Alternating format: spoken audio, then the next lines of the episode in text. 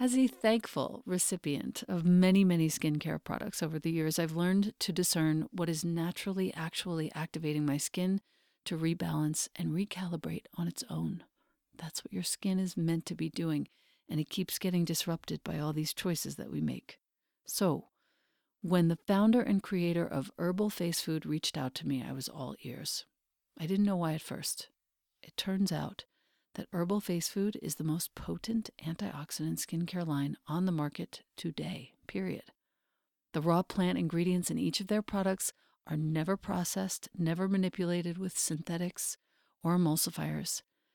These anti aging botanicals are combined with the most precious plant concentrates, and they have changed my skin. Here's how I'm going to talk about two of the products the Herbal Face Food serums and the cream. The serums contain powerful phytoenzymes and antioxidants. These are activated and infused into your tissues. They hydrate and increase the resiliency of your skin, and they feel like they're plumping up your face. I use Serum 1 daily. I use Serum 2 when I'm tired and I need extra firming for my skin. And I use the X, which is also known as the Cure, for a small patch of rosacea that flares up every now and again, which you cannot see because of these products. When you feed your skin with herbal face food, you will feel real live ingredients at work. An activating flush, an invigorating tingle, some warmth, all of these are evidence of your skin healing at the cellular level and years of damage reversing. The cream is the most potent moisturizer I've ever tried, and I've tried them all. I live in the high desert. This cream contains 102 of the world's most powerful anti aging botanicals and is also the world's first and only edible SPF with a protection rating of SPF 50 plus. And this is accomplished 100% by plant power. And you can expect intense hydration, soothing for your tired skin. You can expect to see inflammation calmed and rebuilding of elasticity so your complexion looks and feels more smooth, and more radiant. Herbal Face Food is not plant based, it's plant powered. It has the highest rating on the ORAC anti aging scale. ORAC means oxygen radical absorbance capacity. I never knew what that meant before. The highest, over 30 million on that scale. By contrast, vitamin C in skincare rates under 100,000. Herbal Face Food is using all post consumer recycled materials and packaging. They use glass and aluminum, which is super easy to recycle as well. The products and packaging are 99% free of plastics. They contain no ingredients that involve the destruction or harm of any plant, animal, or marine life. These are 100% plants only, these products. These active concentrates are coming from the seeds, the fruits, the leaves, or the flowers of the plants only. These products have been a complete revolution for me. I know that you will love the way your skin looks and feels after using it, even for just a day or two. And the best part is that Herbal Face Food has offered us, you, my community, a code to receive 20% off forever, ever. The code is capital E L E N A 20. Once again, that's my name in all caps, Elena 20, 20. The site is herbalfacefood.com. The code is all caps Elena20. It's not just your first purchase, it's any purchase. You will love these products, and I am so grateful, Herbal Face Food, for the change that you have made in my life. Thank you. Welcome to the Practice You podcast. My name is Elena Brower.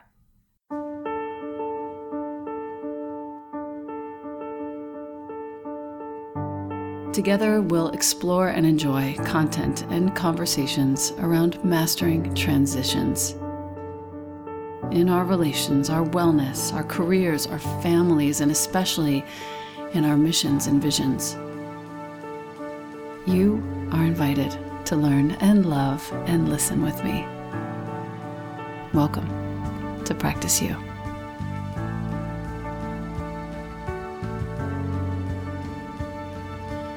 Welcome back to the podcast.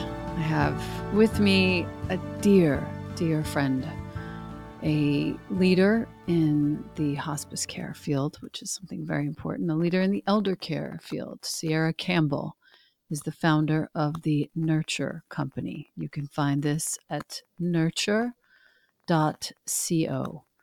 She has built a site that we desperately needed. It is a site that helps us plan and prepare for caring at the end of life for our own parents. And this is obviously going to set us up, set our kids up to care for us. So, this is a good sign. It's a really important evolution. And Sierra, welcome, first of all. Thank you, Elena. Thank you for having me. Yeah. Sierra and I met several years ago. What, nine, seven?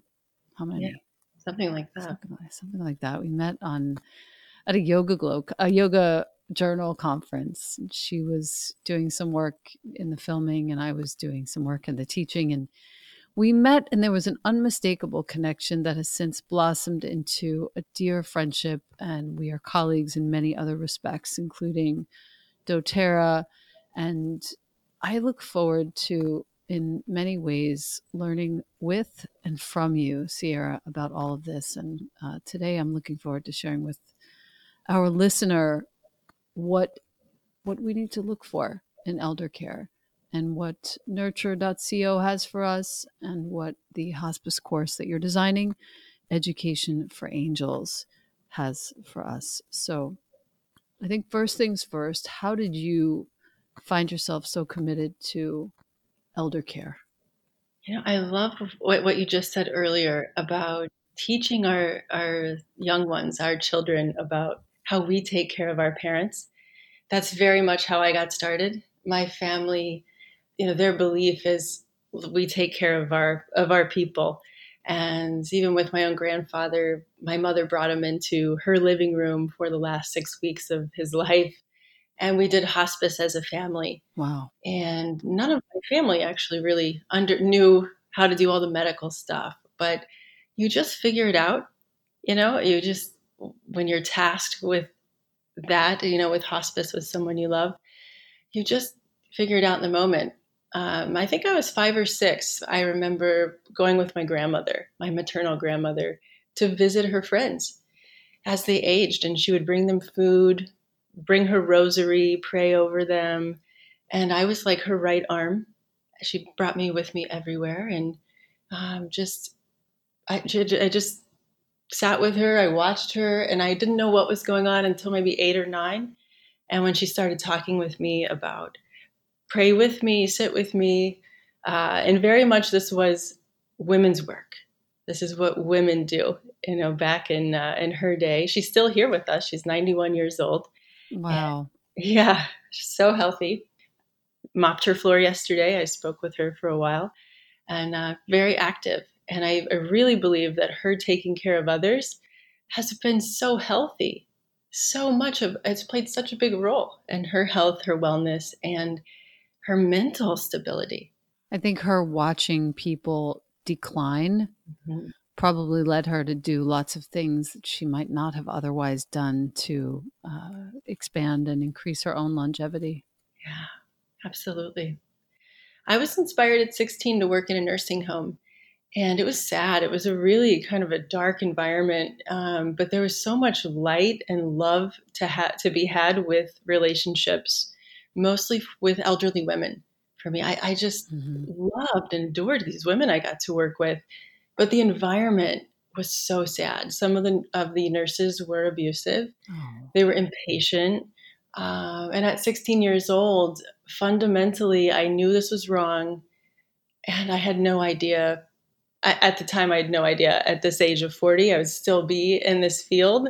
Um, but that really set the tone for me in my life of, wow, why are we treating people like this? You know, what, why are we spending so much on uh, the, these kinds of facilities when the care is quite compromised?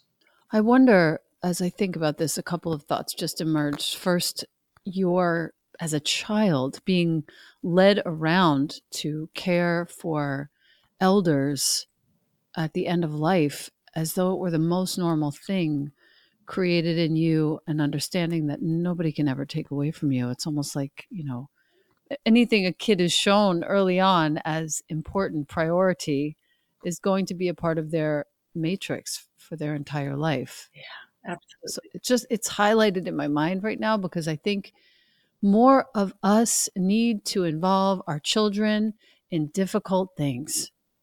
Difficult, sad things. Yeah, absolutely.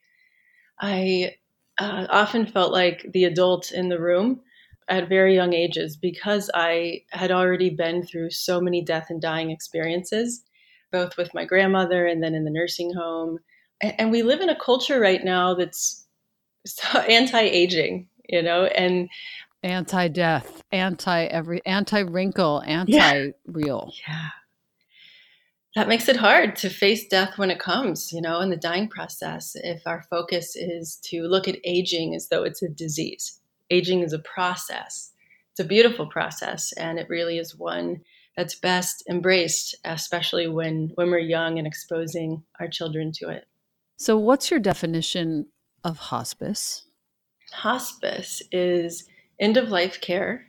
Hospice is not a place, it's a service. Hospice is often a service where people come to you.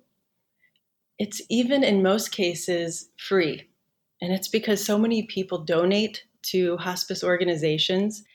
Um, it's because Medicaid and Medicare often kick in for hospice. Uh, I don't know how long it will be free, but uh, even today, hospice is pretty much free.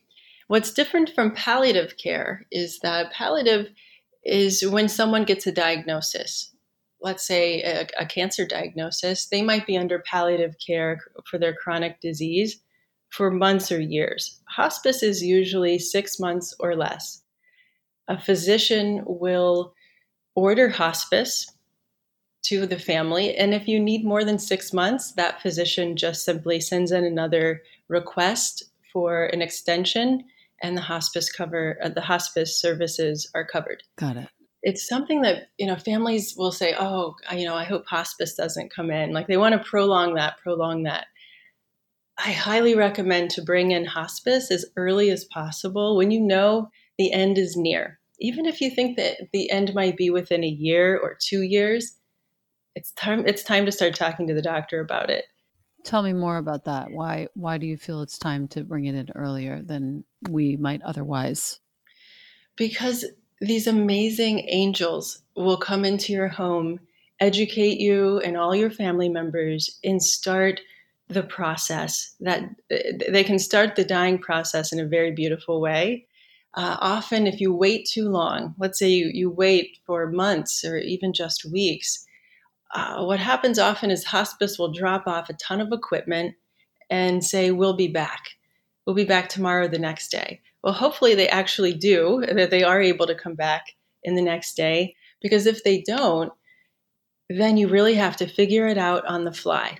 I volunteer for the visiting nurse services here in New York, and I see this a lot where families are bombarded with all this equipment. They don't have a lot of education. It's not something you can just pick up in a in a pamphlet and learn. Okay, these this is exactly what's going to happen with my loved one, uh, and I need to figure it out in these two weeks, the last two weeks that I have. So the sooner you have the conversations, the more informed you are, the more prepared you are. As a family, uh, not not just for yourself, if you're the one that could be experiencing hospice care, uh, just the machines in and of itself. You know, we think of um, hospice sometimes as less or no drugs. Um, we think of hospice uh, actually how most people will give me kind of their myths when I come in the door as a friendly visitor, and they'll say things like, uh, "You know, you're here to." give us a lot of morphine, right? And I say, no, you know, hospice, that is a part of hospice to make the end of life comfortable and easy. So, with that comfort and ease, with the morphine comes a lot of machinery for helping respiration, for helping prevent bed sores. I seriously doubt anyone um, just has one of these mattresses that helps prevent bed sores just laying around in your house. These are things that sometimes hospice brings, sometimes they don't. But if you've never thought of these things before, it can be very, very stressful when you're already dealing with the emotional weight and heaviness of the loss of someone you love. Yeah, the impending loss. Here's what struck me as you were speaking. I think that actually to invite this education earlier is actually to help not just the family, but also the person who is about to transition off of this plane and onto another. It helps everybody release, like truly release the life, the quote unquote life. Having watched my mom pass, and it was a pretty short window that we had, and she was in the hospital the whole time. There wasn't any uh, extended wait, let's say. I remember the moment when she let go. And it wasn't the moment of her death, it was like two hours prior. And there was some combination of something my dad said, something my sister then echoed, and then something that I said when both of them had left the room. And I, I I've told this story before. It's a little bit weird and slightly off-putting, perhaps, but I, when everyone left the room, I got on the edge of the bed. I sort of stood up on the little rail underneath the hospital bed and I got up pretty high over her face and I took my little paws and opened her eyes, which were closed, and I so I could look into her eyes one last time. Mm. And I said, um, "We're all going to be fine. Yeah. All of us are going to be taken care of. Everything is going to be fine. You have done such a good job, woman." And we love you so much and you can let go. You can go. Mm-hmm. and in saying that you know sort of like a truncated abridged version of what i think hospice would have been. I wish i'd had more time but in saying that i could sense the release. Yeah. And it wasn't just in her it was in me as well. And that was so helpful. You know her body was going quickly but i felt that it was such a help and i feel like this wisdom that you're giving us is a gift. Yeah, this is. Um, ah, I had a, a similar experience with my grandfather's passing. I sat with my grandmother every night till until two, three in the morning until she literally would pass out holding his hand. Right. And I said, let's just out loud, let's say, it's okay. We will be fine. I, you know, it's okay to let go oh my God, she worked so hard, so much courage to say it. And when she did, he went. And I have seen this dozens and dozens of times in the mm, last sure. 20, 20, years of hospice. Our elders will also wait until everyone's out of the room to pass. That's really common. It's because they're still attached too. And that moment when someone will leave to go to the bathroom, they're alone, that's often the time that they take their last breath. Every hospice nurse will will remind you of that. Right, They've all right. experienced it. Yeah. Yeah. Such a big conversation. It is, you know, and hospitals will often have chaplains. And I recently spoke with one. My grandmother had a stroke and she's now recovered. She's at home. But when she was in the hospital, I spoke to a chaplain. I just happened to call at the right time. And he said, You know, I'm just telling her to fight and, you know, go through this. And he, his, all of his energy was about her fighting to survive. And I just said, Well, it's okay if she doesn't want to fight. She's 90 years old. Uh, she's fought a lot her life. I think this is a time of surrender and letting go and he was very angry with me. Mm. and i hmm. haven't had this experience in a long time. Um, and it was we had it right we had this conversation right in front of her. So it was very confusing for her. She said well i, I do want to stay for you know i have all these grandchildren but i'm so tired.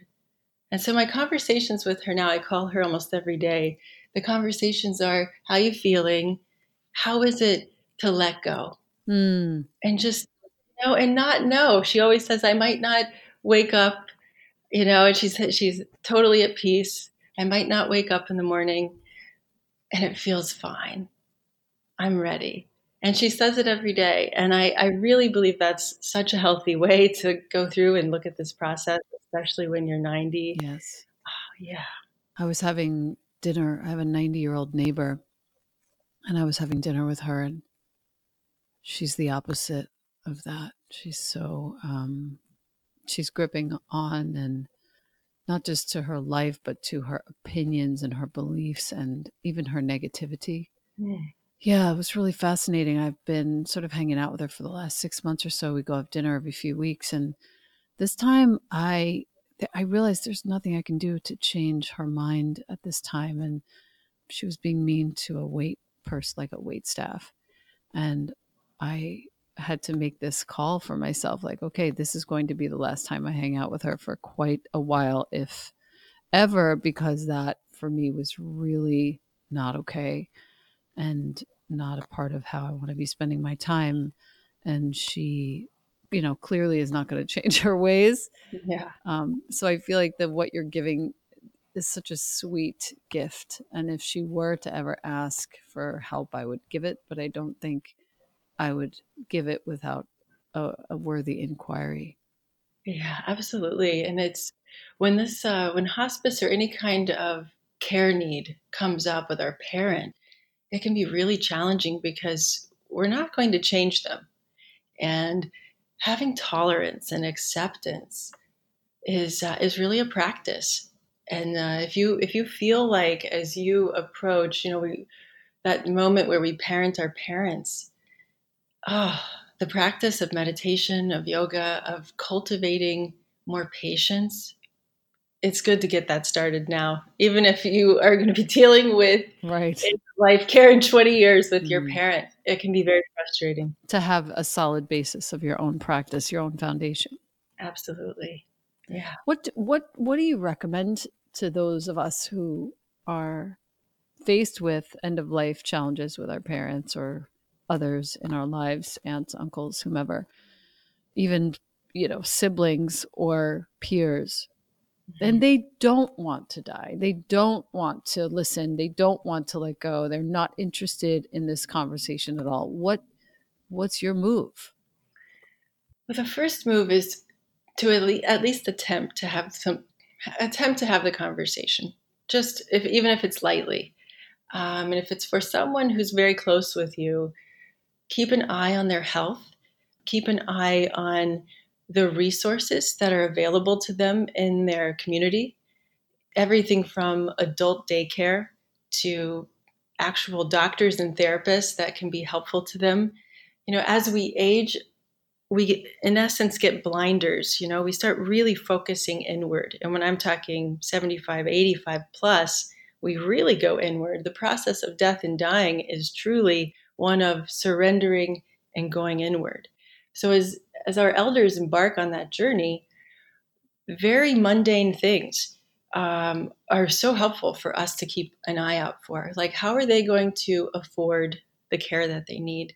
Will they be able to stay at home? If they can't stay at home, how and where in the community will they find the next best place? Whether that's assisted living, and I, I want to say, if you find yourself looking for care a facility, always look for graduated care.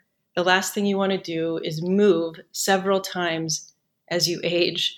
And if you find assisted living and you need more care and you have to move to a long term care facility, that's two moves, you know, from your home to that assisted living. And then from assisted living again, those are big moves when you're not feeling well, usually in a health crisis, 75 plus years old. So, one thing, it, it seems so mundane, but actually looking at facilities for even distant relatives, kind of knowing what's available in their community, if they're not going to be able to age in place, is incredibly helpful. These facilities, especially the really good ones, have a wait list that can be two years.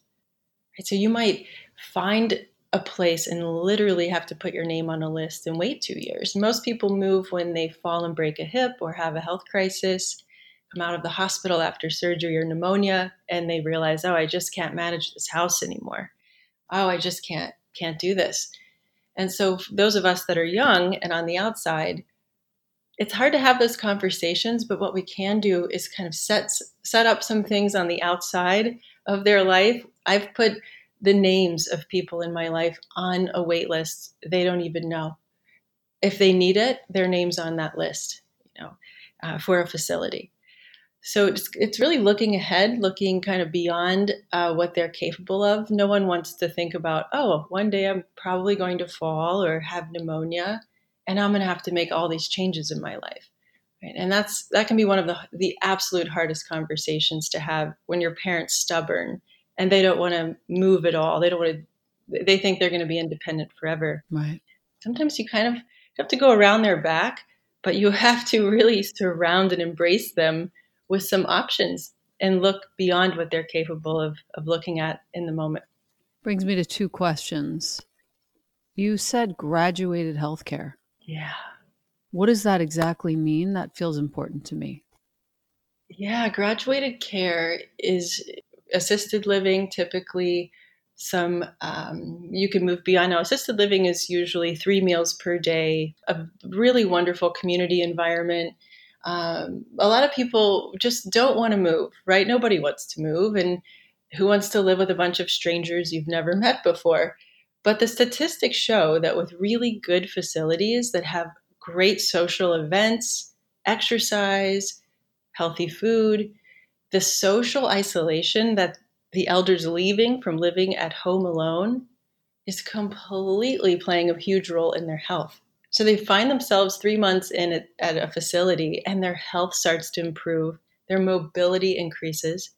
So these facilities, elders can push really hard that they don't want to do it, but they can actually be very, very good for them. So assisted living beyond that is long term care and graduated care, which means nursing staff, caregivers on site, therapists, rehabilitation after surgery, everything you'll need in one place.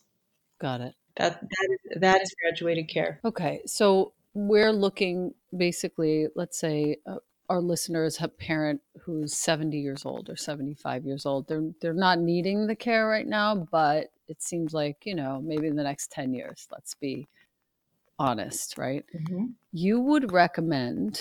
Well, there are a couple things. First, nurture.co allows us to learn in real time online how to create the conversations that we need to create a plan. Yes. So before I say what you should you would recommend, like go put your parents on a waiting list that isn't even remotely close, like let's hang on for a second. Right. Nurture.co, we click on create your plan and we have conversation one. Identify your care circle this network yeah. should consist of like advocates, family, friends, professionals. You're identifying the support network for the parent, not just you, but also the other people that are around to support this person. That's important. Yes. Who are the people that are going to be there to take your parent to the doctor or home from the hospital when you can't be there? That's conversation one. And it's really just getting with your parent or your loved one and saying, This is maybe a hard conversation. I would rather start having it little bits at a time because in 10, 15 years, I don't want to wait. I don't, I want to design toward this plan. It's inevitable. And it starts with acknowledging that I'm here for you. I'm one of your people. I'm an advocate. And, you know, let's just start by acknowledging who else is in the care circle they could be neighbors, they could be friends, and eventually they might be hired staff, right. caregivers, nurses, home health aides. Right. Okay, good. That makes sense. And the next conversation is all about their health care. And so, what I've given on the site is what I've used for years. For 10 years, I had a home health care agency, and I managed health care for 25 to 30 elders per month consistently for those 10 years. And when the Google Drive came out, oh, it was a godsend. I could share everything easily, quickly, not have to print everything. And so I've put everything in this Google Sheet for families to take. They can download it, then put it back in their Google Drive. And it starts with the advocates. And the next conversation is about healthcare. And it's about who are their doctors? Because if they have a health crisis, and you have to rush to be with them, it's going to be much easier for you if you have some information about who their doctors are and what's going on, which meds are they taking, and kind of becoming involved in that process to the degree that you're able. It's the same thing you would do if you want to get smart about your finances. Yeah. If you want to get smart about your living, what you know, will and testament, trust, whatever you have, have it all in one place. Organize yourself before you need to. You got it. That's exactly what it is. Conversation three is the living will, advanced directives. And you must absolutely have that conversation, um, if you can, 10, 10, 15 years out about how will we afford care? How are we going to how, how are we going to manage this as a family? Are you going to live at home? Are we going to hire caregivers? And you have to know what's in the bank to know how how together that plan comes to be. And it's so different for everyone. Um, that's really the conversation 10 years out. That is not something you want to go through in a health crisis. Um, yeah, yep. I'm just realizing I need to have this right now with someone in my life. Um, okay, so that's conversation three understanding your care needs and your financial resources. Conversation four define lifestyle. In this conversation, you say the focus is not only on the parent's pathway to a good death, which is so paramount to everything else, but also on the quality of life through the process for you, the caregiver. Yes. So this conversation involves a talk about your, like the person reading the website about to take care of your parent. We want to talk about your finances and affording the various options of care over a long period of time. This is where I want to ask you Mm-hmm. A long, gosh, probably 10 or 15 years ago, a really good friend of mine said, make sure, had to be longer than that, make sure your parents have long term health care mm. insurance. Yeah. And I was like, what the fuck does that mean? And he was like, just listen to me, girl. Get it? And make sure that you're saving at least 10% of your money, every dollar you, you, earn. Mm-hmm. Best advice I ever got in my life. Thank you, Kenny. and please talk to us about what this means. What is long term healthcare insurance? Why should every single one of us get it now for our parents? Not necessarily we're paying for it, but make sure that they have it. And how does it help? Okay, so first off, I want to say jury's out on how helpful long term care insurance will be for people beyond 65 right now. So if I were thinking of buying it for myself, if I were in my 50s or early 60s, um, I would do a lot of research on it. Okay, so what it is is you pay in uh, anywhere from 500 uh, to 2000 i have some friends in my life who pay $2000 per month for their future of potentially needing this long-term care insurance uh, i think it's it's fantastic for people who are 70 plus right now who've been paying into it uh, because they are definitely going to use it. They're going to need it. And what they've been doing is they've pay they've been paying in since they were in their 50s. And now that they are in their 70s and they may or may not ever use this policy, right? So they have paid in some cases over $100,000 into their long-term care insurance. What that means is that when they need home health aides to come into their home to provide care, that they get to age in place in their home and that care is completely covered. Now, there are different levels of coverage, and these policies change over time. And this is something, a great question, Elena, about having the conversation 10, 15 years before you think you might need it. It's really, really good to look at what your parent has signed yep. and how their their interest, not the interest, their their deductible might vary. It might vary greatly. So it's good to get in there and help manage these things so that they don't manage you later. And this is a big one the, the long term care insurance. Yeah, it gives me pause. I want to make sure that my dad sorted out. Mm-hmm. Conversation five is around dignity and death. Yeah. This one is, uh, it's, um, for me, it's, it's everything uh, we rarely get to have this conversation ahead of time because so many people just don't want to think about death until they quote have to right? And so their de- deepest, dearest wishes may not be kept because they didn't share them with anyone. And so this is a conversation that I like to look at the fifth conversation as one that you might revisit and come back to. Of course, all of them are that way, but the fifth one, you know, it's really thinking about what would I like during that time? Would I like people to read me poetry? If so, what is that poetry? So that the room is full of those poetry books. And really exploring what are my deepest desires as I face the, the end of my life, or as I like to call it, my new beginning. So, this is a, a, conversation that weaves the voice of the elder into their death and dying experience. Right. And this can be facilitated by a therapist, or it's, you know, just a conversation you walk right into and sit mm-hmm. down with your loved one and say, This is a, we don't have to think about this for very long, but there will be that time when all of your energy is surrendering. Your eyes are closed, and I'll have to open them to look inside. Mm-hmm. And I want to know what your desires are during that time. Right. Yeah. This is beautiful. Beautiful. Nowhere else have I seen this laid out for people for free. Wow. You know, one thing about hospice uh, and that it's free, what I love so much about it is that when I show up for a voluntary, friendly visitor, uh, you know, just show up your presence is enough. That's really one of the best things about hospice. It teaches you how powerful just your presence is. But then a family member will say, You're doing this for free? What? Well, I want to do it too. After all, like, I, I, and they always say this every family I have ever worked with that in a voluntary setting, they say, Oh, I can't believe it. And it's because the process is so overwhelming.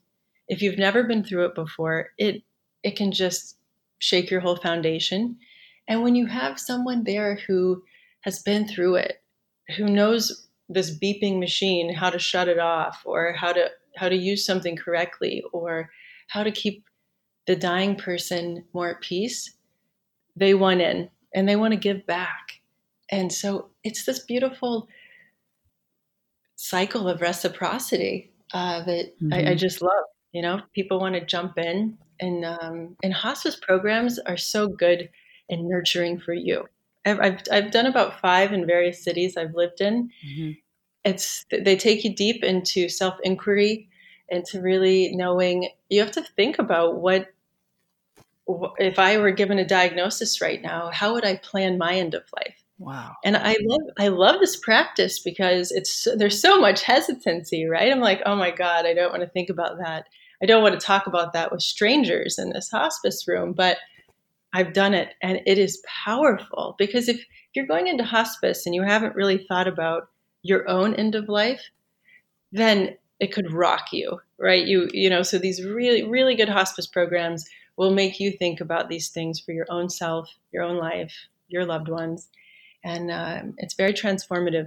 You too have a hospice course on nurture.co. It's called Education of Angels. Yes. If you click on uh, hospice course, when you open nurture.co, hospice course is all the way to the right on the nav bar. And I first of all would like to learn about your course, and second of all, I would like to learn about the uh, your influences. Who has mm-hmm. touched you? Who has guided you? Who has influenced your journey to create this for us? Yeah, great question. My particular hospice course, Education for Angels, starts with a little intake. I want to know what hospice means to you and how I can support you in the journey of hospice. Uh, so it's, it starts that way. And um, it's free. It will be kept free and online. And it's a three week course that you do at your own pace, your own time. My biggest influences have been Stephen Levine, Stephen and Andrea Levine. They have they wrote a lot of books about grief and death and dying. And I went out in the early 2000s to a retreat in New Mexico. And really they were the only people at the time that you know that I could find who had books out and that had made this their life and through Stephen's work, I was introduced to Jack Kornfield and Sharon Salzberg. And um, one of my biggest influences personally was meeting a Tibetan monk, Jamyang Lama, in Bloomington, Indiana. And he's the abbot of a very large monastery there. And I wasn't raised Buddhist, I, and I don't really consider myself a Buddhist now. Uh, but Jamyang was immediately a friend. We spent, you know, I, he doesn't have a driver's license, and I was kind of his his chauffeur for the first few years of our friendship while I was in my undergraduate. And I he taught me so much. He taught me how to meditate. He helped me overcome a lot of health challenges that I was facing through really looking at the nature of my own mind. And then when I, I started at 21 years old, a home healthcare agency, his support and that of the the Buddhist community of making sense of the end of life, the process, the emotional weight. Um, I worked in it every day. You know, I 6 a.m. until 2 p.m. I worked with clients, and then I'd take a break and often come back in the evening when I had clients who were facing their new beginning. You know, and most of my work, strangely, was with the family when it came to hospice time. Like you said earlier, Elena, the kind of unfinished business, the stress of the family, siblings who hadn't spoken to each other in years or decades were coming together to be at the bedside of their loved one. That's where I actually took a very protective stance because I had I had had the elder under my care typically 2 years before their end of life and I wanted them to have the absolute best end of life experience. I wanted them to die well. And sometimes their family worked strongly against that. And um, what do you do in those cases? In many cases, I, I would become very bossy. I would. Oh my God, I have to see that. I would. I would, you know, like just like two kids, two toddlers that are bickering over over something. You know, you just at some point have to say, sit down, apologize, have forgiveness, we're going to sit here and we're going to look into each other's eyes until we can let this go, have forgiveness, and be present for the person that we all love that's in the next room. And in some cases, in the same room, right in front of us. Wow. And I just, uh, in some ways, used a little force that this is the time, we're doing this now, and look into each other's eyes. Let's do this. Hmm. Come over here and tell me what to do. That's so beautiful. No, honestly, this is so needed. Yeah. But and this is all. May I just put the highlighter pen on the fact that this is all voluntary, dude. It's all voluntary. It is. Bless you. Bless you. My last couple questions. You are very committed to creating space for this very positive end of life experience I know that you're also very studied in yoga philosophy, and you've talked about how the eight limbs of yoga um, apply to the death and dying process. And I thought, you know, I have a fair number of listeners who are also yoga practitioners, and would you mind if you if you can and you can totally just say let's move on to the next question but can you talk to us about how the eight limbs apply to the death and dying process yeah, it's uh, oh, this is one of my favorite things to talk about. The eight limbs, if you're on them, if you know them and they're part of your life, you know about the very the very simple ones, which are just right and wrong. You know, ahimsa, doing no harm, and really thinking about the things that we do, we do to ourselves and others. Okay, that that's a phase that we go through at the end of life, where people contemplate who they hurt, how they hurt themselves, all the, the decisions that they've made to kind of land where they've landed at the end of life. So they start thinking there's there's this phase of right and wrong and deep forgiveness. But when you go into the surrender, the process of surrender and letting go, that's where my yoga practice helps me tremendously. If you really practice, and I know you practice so beautifully and you share it so wonderfully, Elena. Thank you. Mm. Yeah, showing up as such a wonderful teacher. Hmm. The process of dying each time you're in your yoga practice is something very important to me. The, this process of letting go of what no longer serves the greatest and highest good. And really being able to develop that practice of knowing what's not serving me. I don't need this. Yeah. Yeah. And ahimsa is actually for the listener who doesn't actually know what the word means, it's really a way of saying nonviolence, but I love Richard Freeman's definition. It's a way of welcoming back into your heart the the people and the situations that you've cast out for whatever reason. And it feels like at the end of life there is this element of I have to I have to stop being so rigid and start this process as you said of forgiveness before it's over. Mm-hmm. I've seen it happen when other people are passing that the first thing that comes to my mind is I see them in the final hours of their lives. I see the forgiveness emerging, bubbling up, you know, unconditionally. Mm-hmm.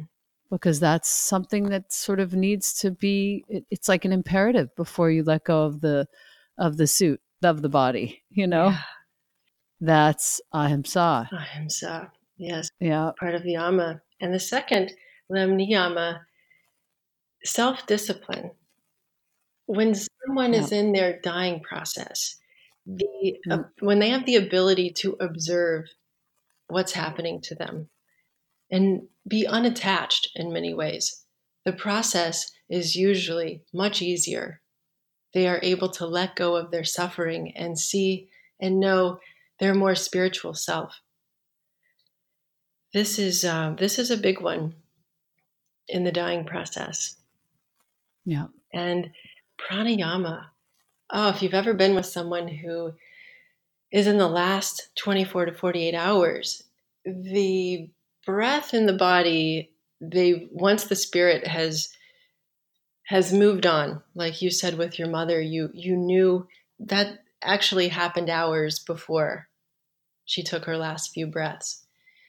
The body has a way of just working with the breath as that as the spirit is lifting. And with practitioners who've been doing pranayama for one to two years before their passing, I've noticed there is much less cathartic, big movements with the body, almost out of control movements, uh, which is very, you know, that's common. The, the, the body just sort of deals with the lack of breath, and there can be shaking, the body can make loud sounds with with breathing this practice of pranayama to really control the breath it gives the the person who's dying if they're practicing that regularly more capacity to be in control control of their thoughts and their breath during their dying process that is powerful yeah yeah. No, I'm I'm I'm listening. I, I want to ask what breath practices you would recommend for somebody who is I don't know, let's say six months or two months away. Mhm. If, if anyone is listening to us who has a parent who's close to the end, I want to know what some recommendations are for breathing practices. Yes, I love that. The exhale. It is the key. You want to work with the elder to just really focus on the exhale and pause and hold the breath for as long as possible. So it's really kumbhaka. It's just holding the breath. That's the practice for end of life. And for those of us who are young and healthy and just want to have this kind of brain health, this preparation for letting go, for death, for dying, for surrender, extending the, the pause between breaths is one of the most pra- powerful practices I have found. And it's the same if you're teaching someone who's preparing for death and dying, extending the space between inhale and exhale. So you're holding the breath after the inhalation or the after the exhalation? Both, if you can.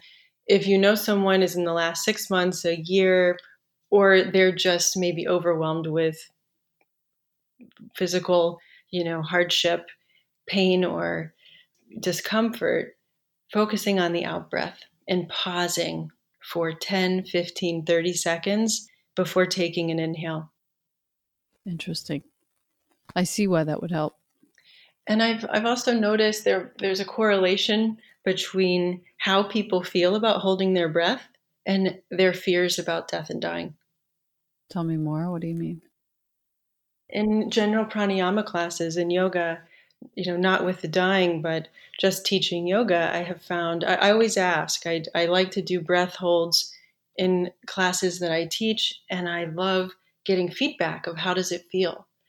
And if it's really stressful for someone, I'll usually ask one to one and not in the group, but I'll ask, you know, is is the conversation of death and dying does it ever come up in in your life? Do, do you fear it? Do you even fear the conversation?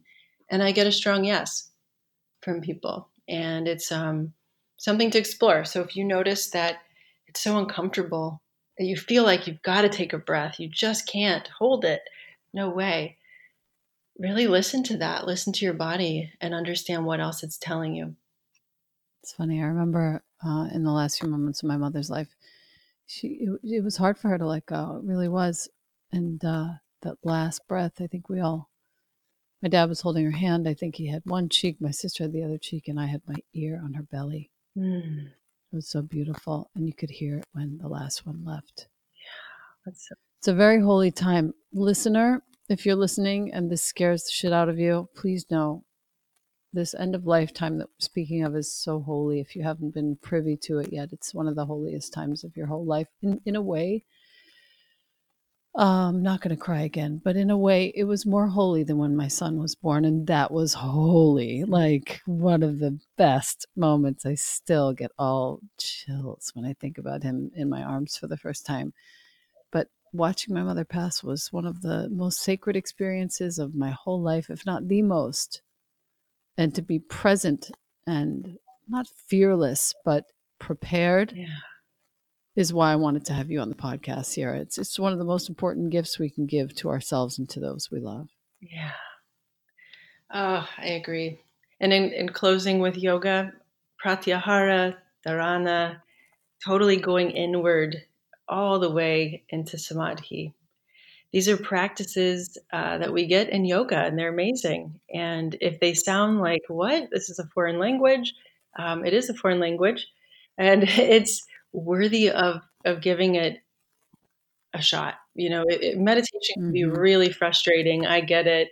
Um, but it's really worth uh, sticking with your practice. And maybe even after, you know, if you're new to meditation, after you've done some asana, your body's opened up, keep exploring. A lot of these things of drawing your senses inward and really listening, deep listening, going deeper than the inner ear, and then moving beyond even the five senses, it takes a long time in practice. I've been practicing yoga for about 20 years, and these things didn't click for me for quite a while, years, years into the practice you know, sometimes felt like I'd think, what is the what? What are these things? I they can seem very out there when they're these very subtle experiences.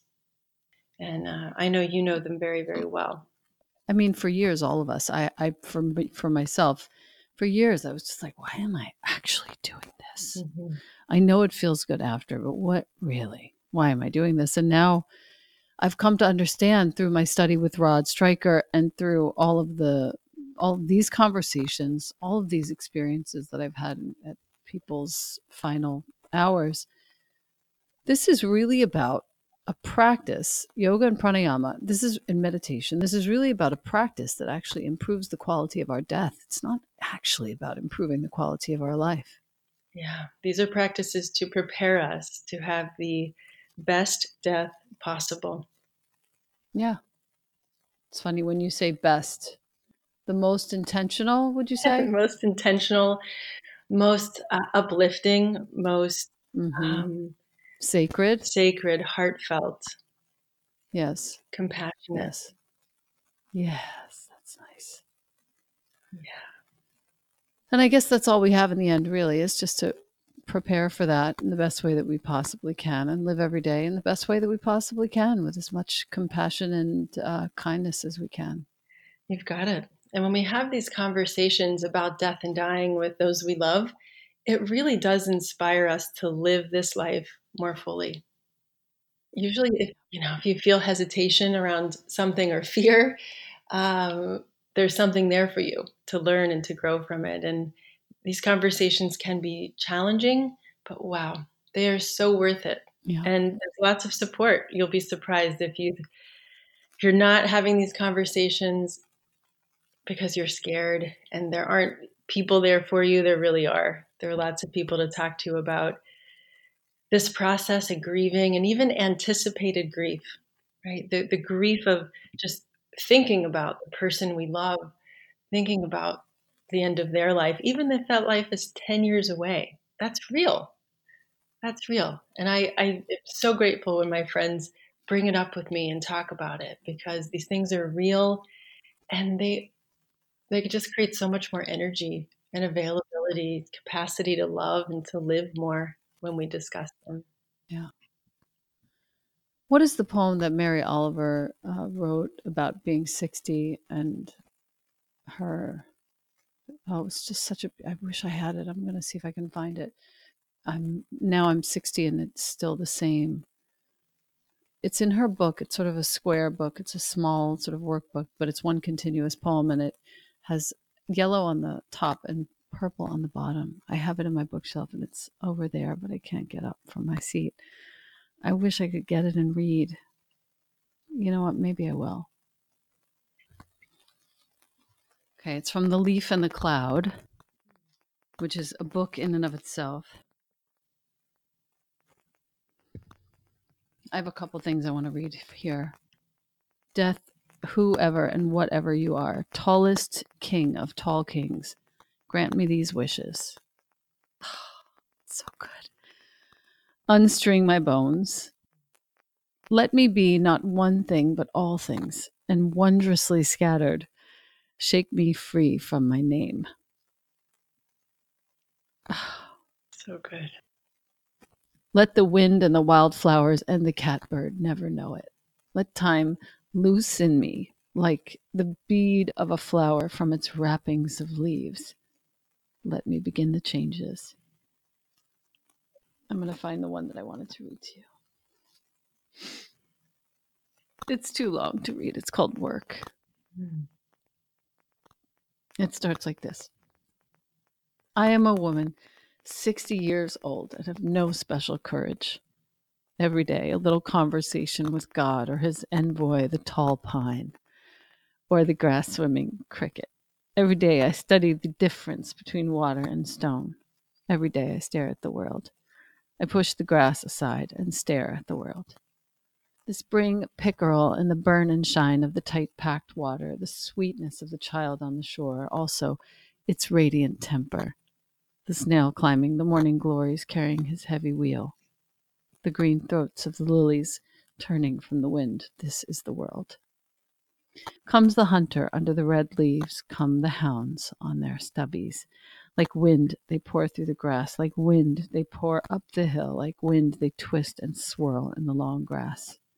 Every day I have work to do. I feel my body rising through the water, not much more than a leaf, and I feel like the child, crazed by beauty or filled to bursting with woe. And I am the snail in the universe of the leaves, trudging upward. I am the pale lily who believes in God, though she has no word for it. And I am the hunter, and I am the hounds, and I am the fox, and I am the weeds of the field. I am the tunnel and the coolness under the earth. I am the paw print in the dust. I am the dusty toad who looks up, unblinking, and sees. Do you also see them? The white clouds in their blind, round shouldered haste. I am a woman 60 years old, and glory is my work. So good. Oh, I have so many tears in my eyes. This one just keeps going on and on and on. the way she, the way she wrote, God, a leaf in a, the leaf and the cloud is one of the best books. If you um, are sitting by somebody's yeah. Deathbed, final hours. This is one of the ones. You have a resources page on nurture.co and you included devotions, which is basically Mary Oliver's best of. Mm-hmm. Super perfect, also recommendation. I wonder if it's even in there. The leaf and the cloud. In any case, I'm so thankful. I'm just so thankful for the tears in my eyes, for all the ways that you're teaching me, for all the ways that your work, Sierra, please know this, your work is absolutely critical to us right now in this time. Please don't stop. Not stopping. Good. On a mission, not stopping now. It's been two decades. Thank God. Thank God. Honestly, I don't hear this conversation. It's not being had, and we desperately, desperately need to be having it out in the open. I have to have it right now with James and his mom. You know, it, it's it's crucial. I want to have it now with my dad. He's only 74 and he's in perfect, robust health, but you know, let's do it. Yeah. Let's do it now. Yeah. Absolutely. Wow. And I am grateful I will be there to support you through that. It's, uh, I, I feel very blessed that at this point in my life and career, I can offer a lot of things for, for free. Yeah. And thank you. Yeah. And we, we need to have this conversation. Thank you for having me, Elena. Yeah. No, thank you so, so much. I am um, I'm only going to ask you one of the three questions that I ask all of my guests or most of my guests. The one question is what does prayer mean to you? Prayer to me is surrender.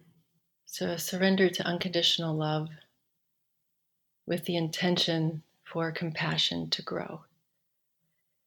And so that that surrender looks different for all of us, but I think we we all know what unconditional love feels like. There's someone in our life who has extended that to us. And that to me, the energy of that, the essence is prayer. It's very much an energetic experience for me, prayer. I've practiced Reiki for 20 years and I love the power of visualization so, prayer for me will often involve visualization and light and that beautiful essence of compassion, of unconditional love. Thank you, my sister. Thank you so much. And I love you. Love you too. Thank, Thank you, Elena.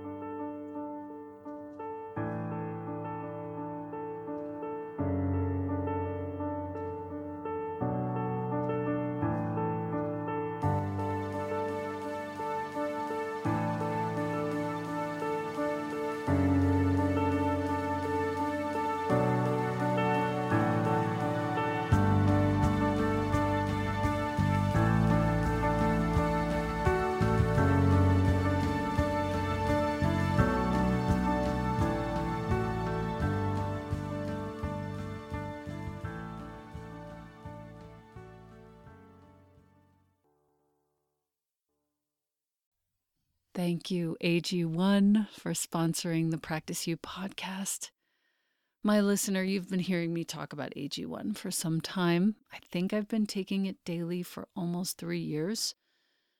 75 high quality vitamins, minerals, whole food sourced superfoods, probiotics, and adaptogens in one scoop in the morning. The best way to start your day supports your gut health, your nervous system, your immune system, your energy, recovery, focus, and longevity, the conversation of the moment.